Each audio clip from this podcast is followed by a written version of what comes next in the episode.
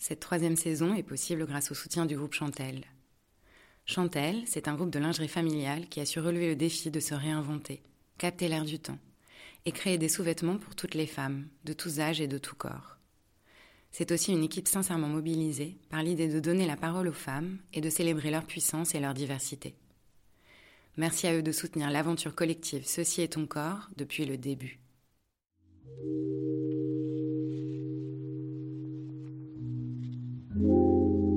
Enfin, pour moi, les, fesses, ça raconte tellement d'histoires. C'est un monde. Ça... Enfin, je pourrais lire dans les fesses. Ah oui, je disais ça. je disais ça à mes élèves. Je disais que je pourrais lire dans les fesses. Je suis sûre, quand je serai plus vieille, je, je vais le faire. Je... Vas-y, ramène tes fesses.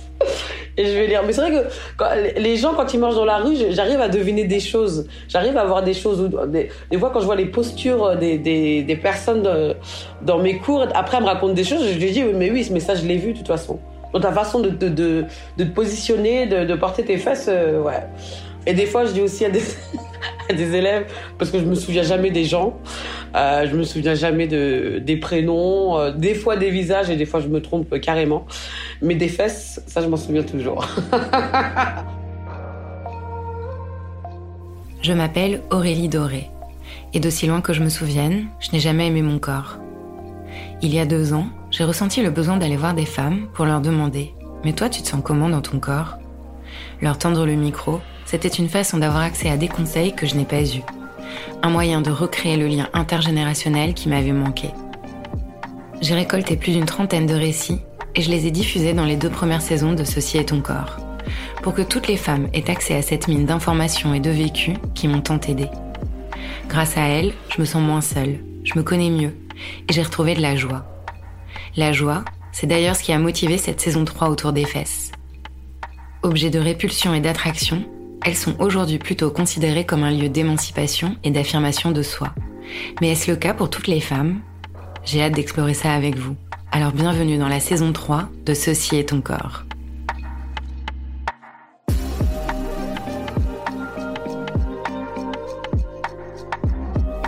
Pour ce premier épisode de l'année 2023, j'ai envie de commencer par vous souhaiter beaucoup de joie. Ce sera le maître mot de mon année, et je crois que c'est aussi celui de Maimouna. Son histoire est celle d'une femme que rien ni personne ne peut arrêter.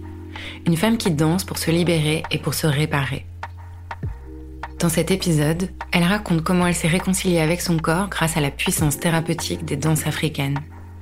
Elle y évoque aussi les violences et agressions auxquelles elle a dû faire face tout au long de sa vie alors protégez-vous si c'est trop difficile pour vous.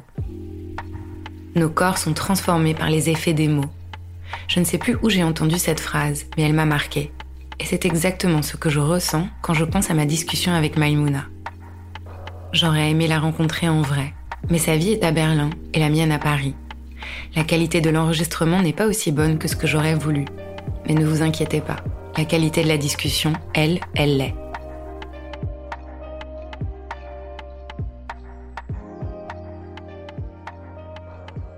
Euh, je m'appelle Maïmouna Koulibaly, j'ai 47 ans et je suis très fière de mon âge.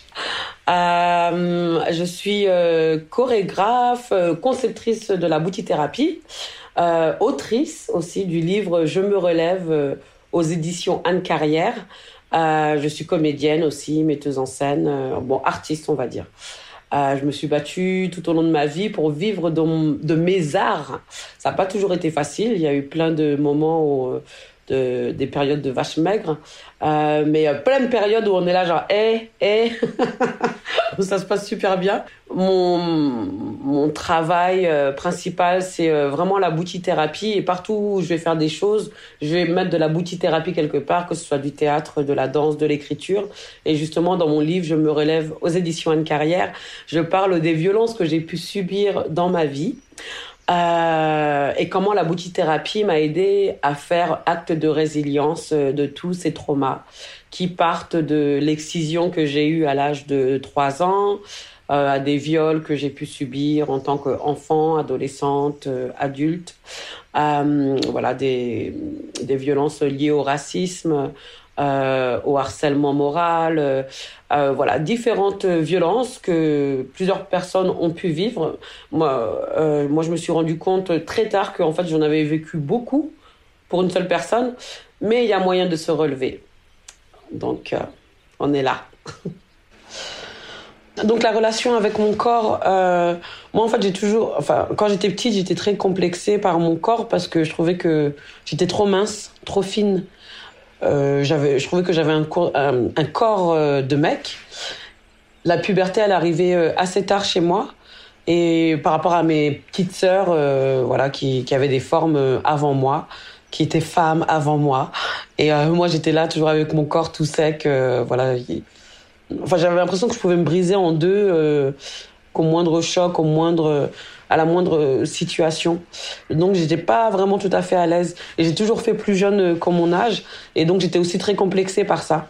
Parce que pour moi, quelqu'un qui était plus jeune, c'était, c'est con. c'était quelqu'un de plus con, quoi. Enfin, qui, qui connaissait moins la vie, quoi.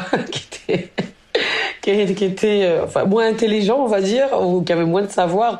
Et donc, j'étais toujours euh, vexée quand on me prenait euh, pour plus jeune, parce que c'est comme si on, disait que, que j'avais pas, enfin, que j'avais pas beaucoup de, de savoir.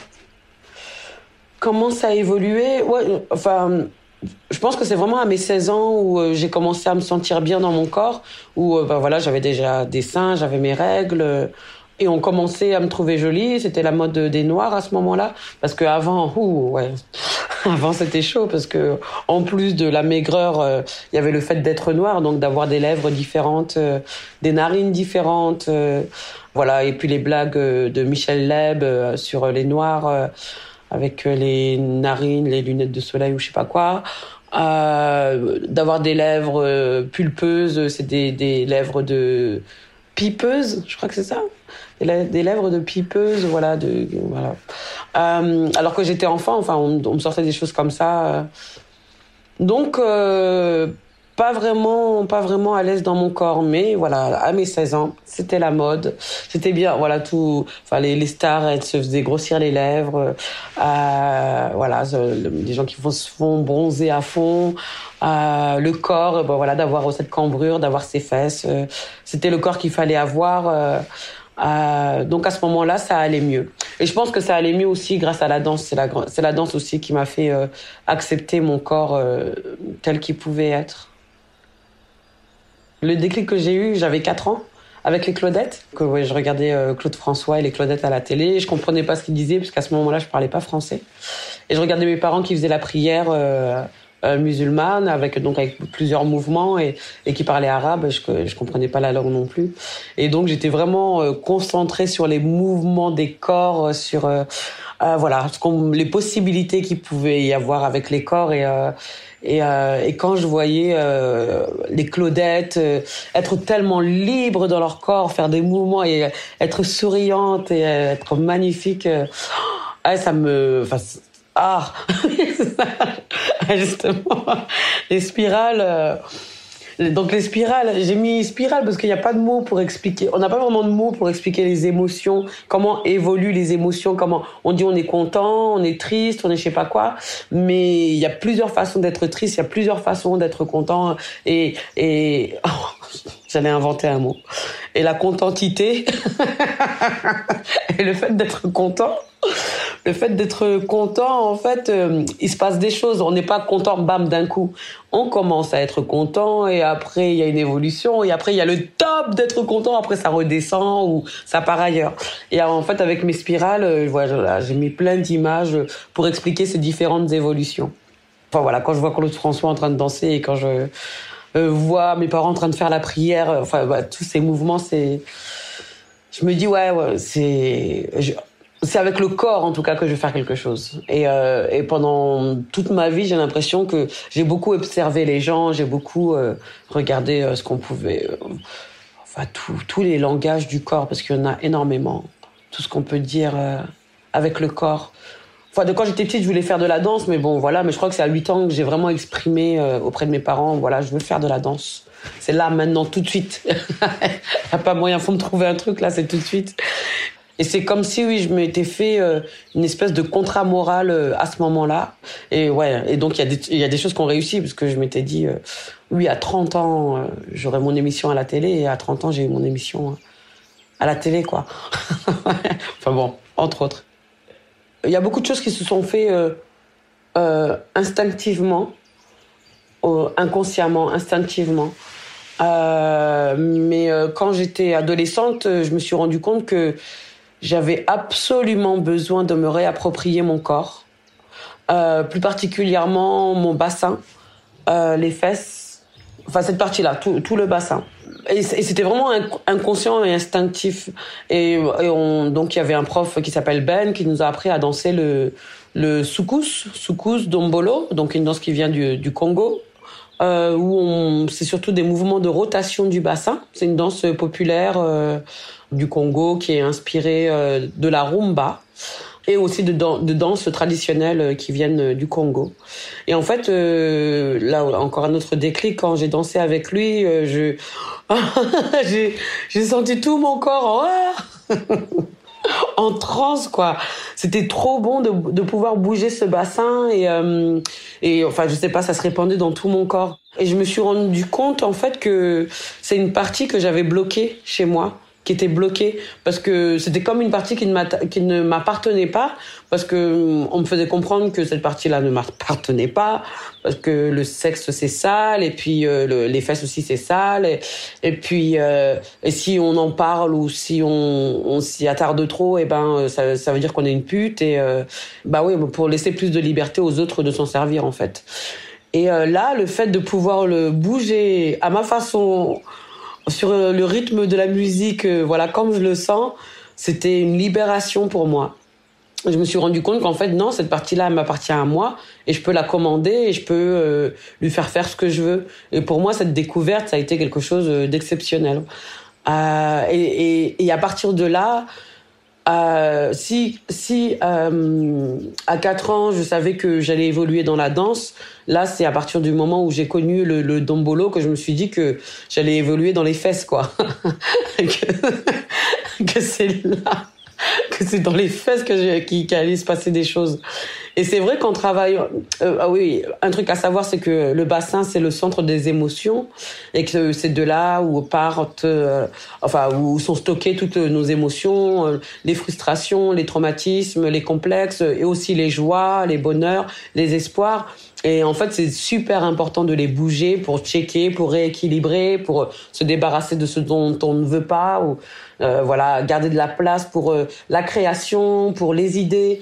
Euh, euh voilà, et c'est là où naissent voilà les, les, les, les, choses positives. Et c'est super important de, de le bouger. Et ça, avec tout ce qui pouvait m'arriver dans la vie, voilà, il fallait que je me retrouve dans une salle de danse et, et et exprimer ces choses, quoi, exprimer euh, voilà ses peines, ses joies, et euh, sans avoir à les expliquer, sans, sans avoir à en parler à quelqu'un, juste euh, que ça puisse vivre, que ça puisse circuler.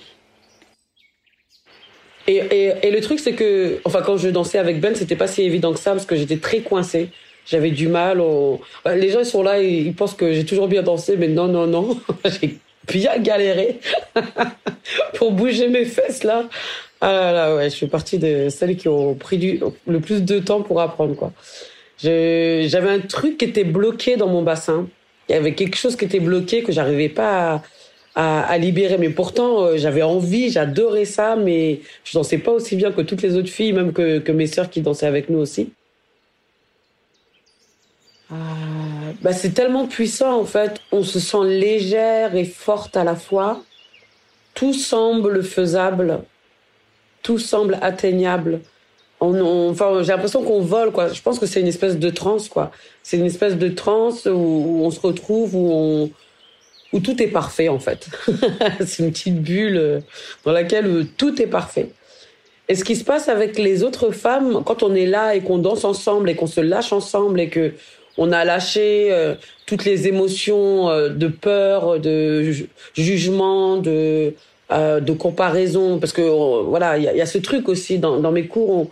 Moi, je, tiens, et, c'est une de mes élèves hier me l'a rappelé. Elle, me disait que dans mes cours, il n'y avait pas ce truc où il faut se mettre en avant, enfin où, le prof se met en avant, ou mais il y a quelque chose où, où on est vraiment ensemble, on est tout au même niveau, on est, on a chacune notre histoire, chacune notre corps, chacune nos émotions qui sont différentes, et c'est bien.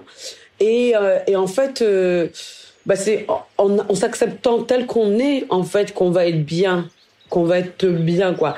Pas en s'acceptant tel que la société nous demande d'être, ou tel que nos parents peuvent nous demander d'être, ou tel que l'école peut nous demander d'être, ou notre petite amie, euh, voilà, notre copine, notre copain nous demande d'être. Non, juste cet espace, quand on danse et quand on est ensemble, ce que j'essaie de créer dans mes cours de danse, c'est que on est dans un endroit où il euh, n'y a plus rien qui compte sauf nous et ce qu'on ressent à ce moment-là. Et c'est d'une puissance inouïe.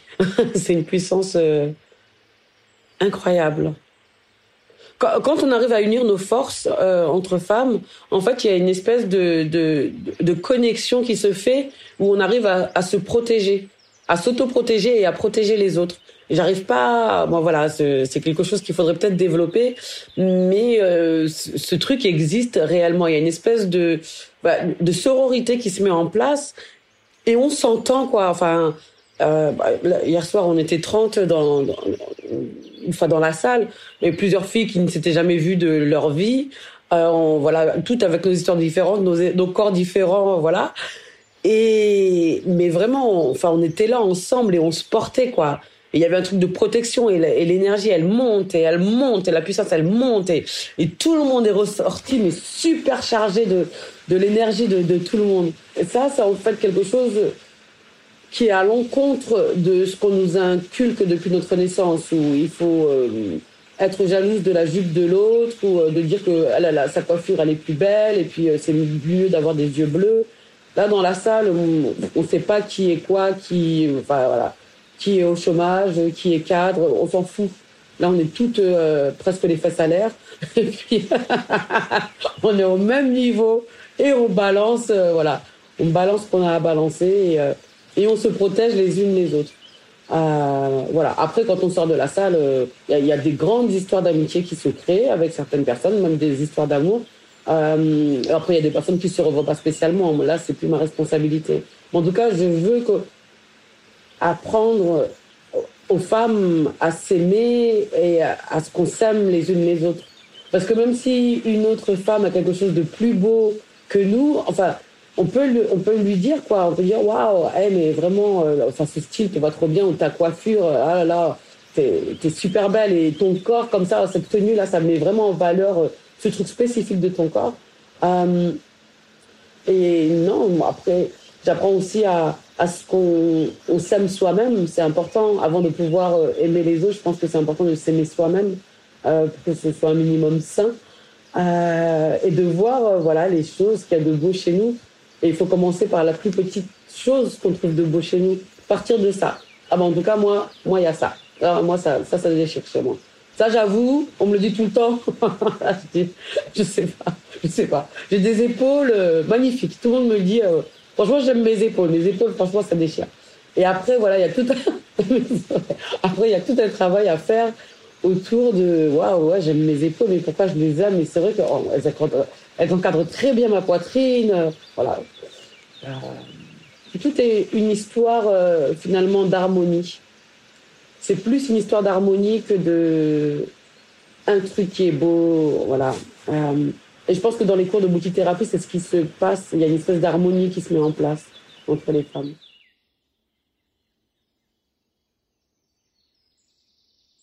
Dans l'essai En finir avec la rivalité féminine, paru en septembre 2022 aux éditions Les Arènes, la journaliste Elisabeth Kadosh et la psychothérapeute Anne de Montarlot expliquent que le regard d'une femme sur une autre femme est encore biaisé par des siècles de domination masculine. Les femmes sont soumises à des injonctions de performance et de perfection. Elles sont donc sans cesse en train de se comparer et de comparer leur corps. J'ai mis du temps à comprendre que je m'étais construite dans la rivalité. Et même si j'en ai conscience aujourd'hui, je ne sais pas si cela me quittera vraiment totalement un jour. Tout ce temps passé à scruter mon corps, à le commenter, à le comparer. Il me semble que c'est un jeu dont les règles ne sont édictées nulle part et dont les participantes sont enrôlées d'office j'ai fini par comprendre que ma valeur sociale ne dépendait pas de mon apparence et que mes supposées rivales n'étaient pas les autres femmes, mais le patriarcat. Cette mise en concurrence empêche toute forme de sororité et nourrit le monstre patriarcal qui nous engloutit toutes. Comme le dit Camille Froide-Vaumétry dans Un corps à soi, aucune fille ne peut se soustraire à l'impératif de comparaison, ni échapper au sentiment d'inadéquation qui l'accompagne, même celles qui s'avouent heureuses comme elles sont. Au-delà de la comparaison et de la compétition, il y a la honte qu'on intériorise, et c'est mon cas, mais aussi parfois les violences que les femmes subissent et encaissent. Mais une fois que les femmes survivent, que faire de ces événements? Je crois qu'il faut des espaces, des lieux où l'on peut faire tomber le masque, être nous-mêmes sans crainte de jugement, pour soulever le tapis et déterrer les traumas. Pour ma part, je chéris les espaces que j'ai trouvés pour interroger cette honte, et je vous souhaite sincèrement de trouver les vôtres. Je trouve un vrai soulagement dans les mots que je diffuse grâce au podcast, mais aussi dans le travail que je fais avec ma psy ou dans les cercles que je facilite. Mais pour certaines, ce n'est pas possible de mettre des mots sur le mal-être, sur les violences et sur les traumas. C'était le cas pour Maimouna. Sa façon à elle de faire sortir les tensions, les pressions et la culpabilité, de se réapproprier son corps, c'est la danse. Alors, elle en a fait un outil super puissant, fédérateur et thérapeutique, la boutithérapie. Elle nous explique.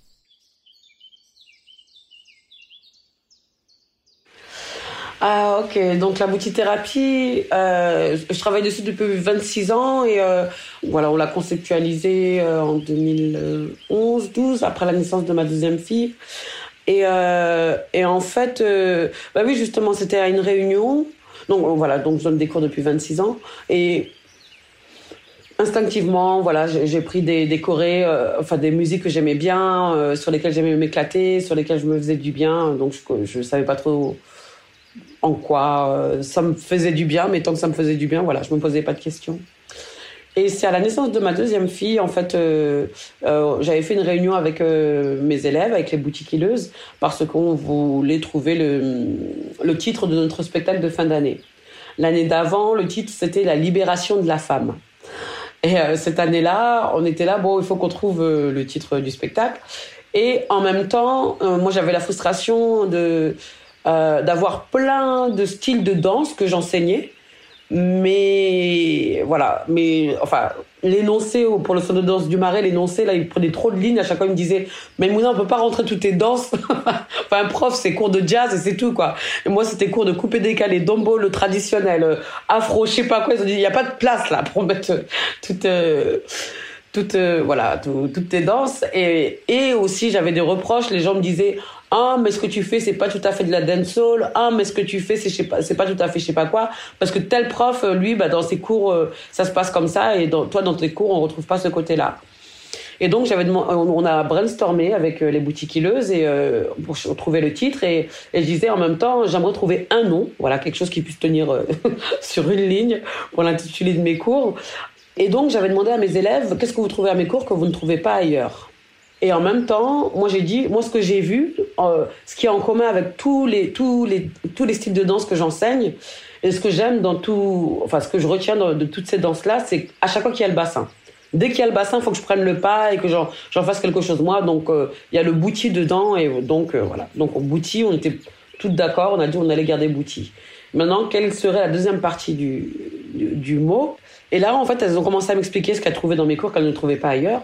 Elle, bah, elle m'en parlait du fait de ne pas être jugée, elle me parlait du fait de pouvoir lâcher prise, euh, du fait de ne pas devoir être parfaite dans les mouvements. Et elle me parlait du côté euh, thérapeutique, en fait, en quoi ça leur faisait du bien?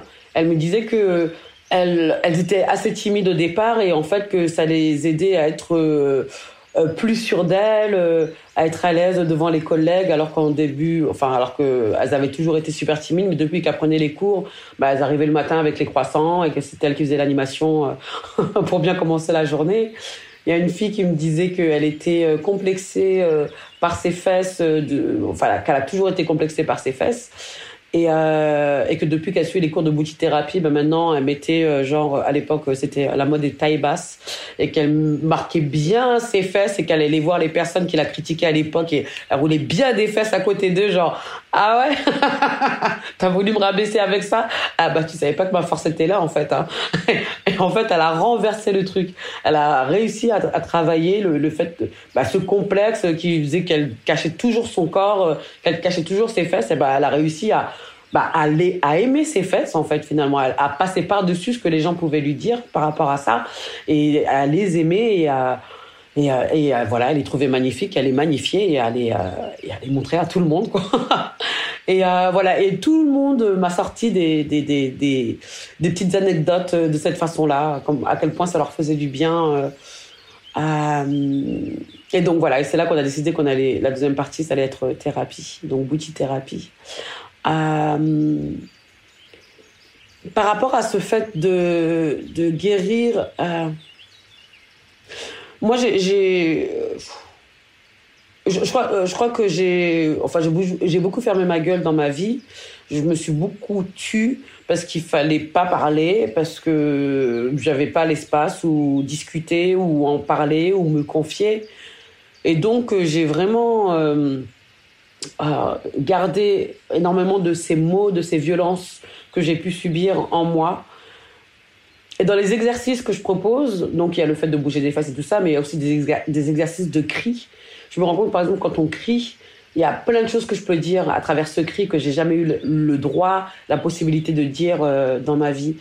Et ça fait trop du bien, c'est libérateur, ça fait avancer les choses. J'ai travaillé avec deux comédiennes.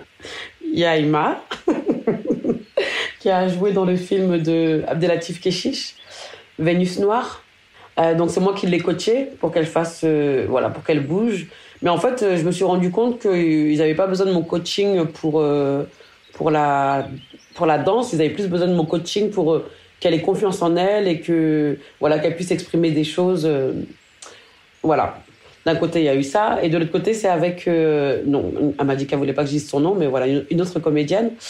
J'étais en train de lui faire faire des exercices de, de voilà, c'était le mapuka, donc shaker au sol, les fesses à l'air, et et en fait, euh, à un moment, elle s'est mise à pleurer et moi j'ai flippé. Je me suis dit, oh merde, qu'est-ce qui se passe et tout. Et elle me disait, non, mais en fait, euh, je me rends compte que euh, là, là, en bougeant mon bassin, il y a plein de. Enfin, il y a les choses que j'ai vécues avec mon oncle qui me violait, euh, qui sont remontées. Et en fait, ça sort. Je sens que ça sort. Et ça me fait du bien. Et elle me disait, merci. En fait, merci, je suis en train de chialer, mais. enfin, quoi. Et. Et, c'est là, ouais, je me suis dit qu'il y avait vraiment un truc. Et de plus en plus, les boutiquilleuses sont venues me voir en me disant, en se confiant à moi, parce qu'elles ont vu que c'était un espace dans lequel euh, il y avait la place pour accueillir ce genre de, de, euh, témoignages ou de discours ou de voilà de témoignages et qui sont venus se confier à moi et me dire oui euh, après le cours en fait je me suis rendu compte qu'il m'était arrivé ça dans ma vie alors que j'avais complètement oublié et ça me bloquait. maintenant que j'en ai conscience, eh ben, je vais travailler dessus. Ou voilà, j'arrive à mettre des mots sur ce qui m'est arrivé. Euh, voilà. Et c'est vraiment les boutiquilleuses, hein, c'est vraiment grâce à elles. Hein, c'est pas moi-même qui me suis rendu compte que j'avais ce, ce pouvoir-là. C'est elles, c'est vraiment elles euh, qui vivent ça et qui viennent me, qui viennent me le dire, quoi. Puis euh, il y en a qui, qui, qui rêvent euh, après un, bon stage de boutithérapie, euh, où elles sont débarrassées des, euh, vraiment de, des traumas qu'elles aient pu avoir la, nuit, elles passent la nuit à faire des rêves érotiques et à jouir pendant toute la nuit. et il y en a plusieurs qui me l'ont confié. et ça libère un truc et après leur vie sexuelle, elle est, enfin elle est, voilà, elle est libérée en fait. Parce qu'il y a, y a plein de choses qui nous coincent. Et en fait, ouais, je, ne vais pas dire que moi je, je, libère de tous les traumas, mais ce que j'essaie de faire à chaque cours, en tout cas, c'est de faire avancer le trauma d'une façon ou d'une autre, le bouger à droite ou à gauche. Et après, il y a un travail que la personne va devoir faire, euh, peut-être avec un, thérapeute ou peut-être avec elle-même, mais en tout cas, donner la possibilité de voir ce qui se passe. Voilà, ça c'est pas normal, ça c'est pas ok. Euh, là, on arrive à mieux le voir parce que ça a bougé un petit peu, et à partir de ce moment-là, ben on peut avancer. Et il y a de la place euh, pour vivre voilà, des, des choses magnifiques comme euh, la jouissance, comme des orgasmes, des, aimer son corps, enfin, ouais, profiter de son corps. Ouais. J'adore voir les fesses de, mes boutiquilleuses. Je trouve que toutes les fesses sont belles et parce qu'elles racontent énormément de choses. Et je pense que c'est la première chose ben, de trouver des fesses belles, enfin en, disant beauté, c'est en opposition à, euh, c'est sale, euh, faut les cacher, faut pas rouler du cul, c'est pas bien, tout ce que j'ai eu de euh, pendant mon enfance et mon adolescence. Et, euh, en fait, les fesses, c'est beau, quoi. Et à partir du moment où c'est beau, eh ben, on peut les mettre en valeur. À partir du moment où c'est beau, on peut en faire ce qu'on veut. À partir du moment où c'est beau, on peut aller checker sur la place de la République dans une manifestation féministe. à partir du moment où c'est beau, on peut rouler des fesses pour, voilà, quand une personne nous fait chier ou qu'un mec vient nous draguer salement, on peut aller rouler des fesses pour dire, hey, j'ai pas ton temps, gars. Voilà, à partir du... mais ça, on peut le faire quand on va trouver nos fesses belles. Et toutes les fesses sont belles les plates, les grosses, les joufflus, les flasques, les tout ce que tu veux. Toutes les fesses sont extraordinaires. Et, la première chose, c'est de les aimer. Oh, je vais pleurer. Ah putain, ouais, faut, faut s'aimer quoi. Enfin, pour moi, les, fesses, ça raconte tellement d'histoires. C'est un monde. Ça... Enfin, je pourrais lire dans les fesses. Ah oui, je disais ça. je disais ça à mes élèves. Je disais que je pourrais lire dans les fesses. Je suis sûre, quand je serai plus vieille, je, je vais le faire. Je... Vas-y, ramène tes fesses. Et je vais lire. Mais c'est vrai que les gens, quand ils marchent dans la rue, j'arrive à deviner des choses. J'arrive à voir des choses. Des, des, fois, quand je vois les postures des, des, des personnes dans mes cours, après, elles me racontent des choses. Je lui dis, mais oui, mais ça, je l'ai vu de toute façon. Dans ta façon de, de, de, de te positionner, de, porter tes fesses, euh, ouais. Et des fois, je dis aussi à des, des élèves, parce que je me souviens jamais des gens, euh, je me souviens jamais de, des prénoms, euh, des fois des visages et des fois je me trompe carrément. Mais des fesses, ça je m'en souviens toujours. on m'a jamais fait le test, mais je me dis que si on me présente des fesses que j'ai déjà vues au moins deux ou trois fois, que je saurais dire à qui elles appartiennent, quoi.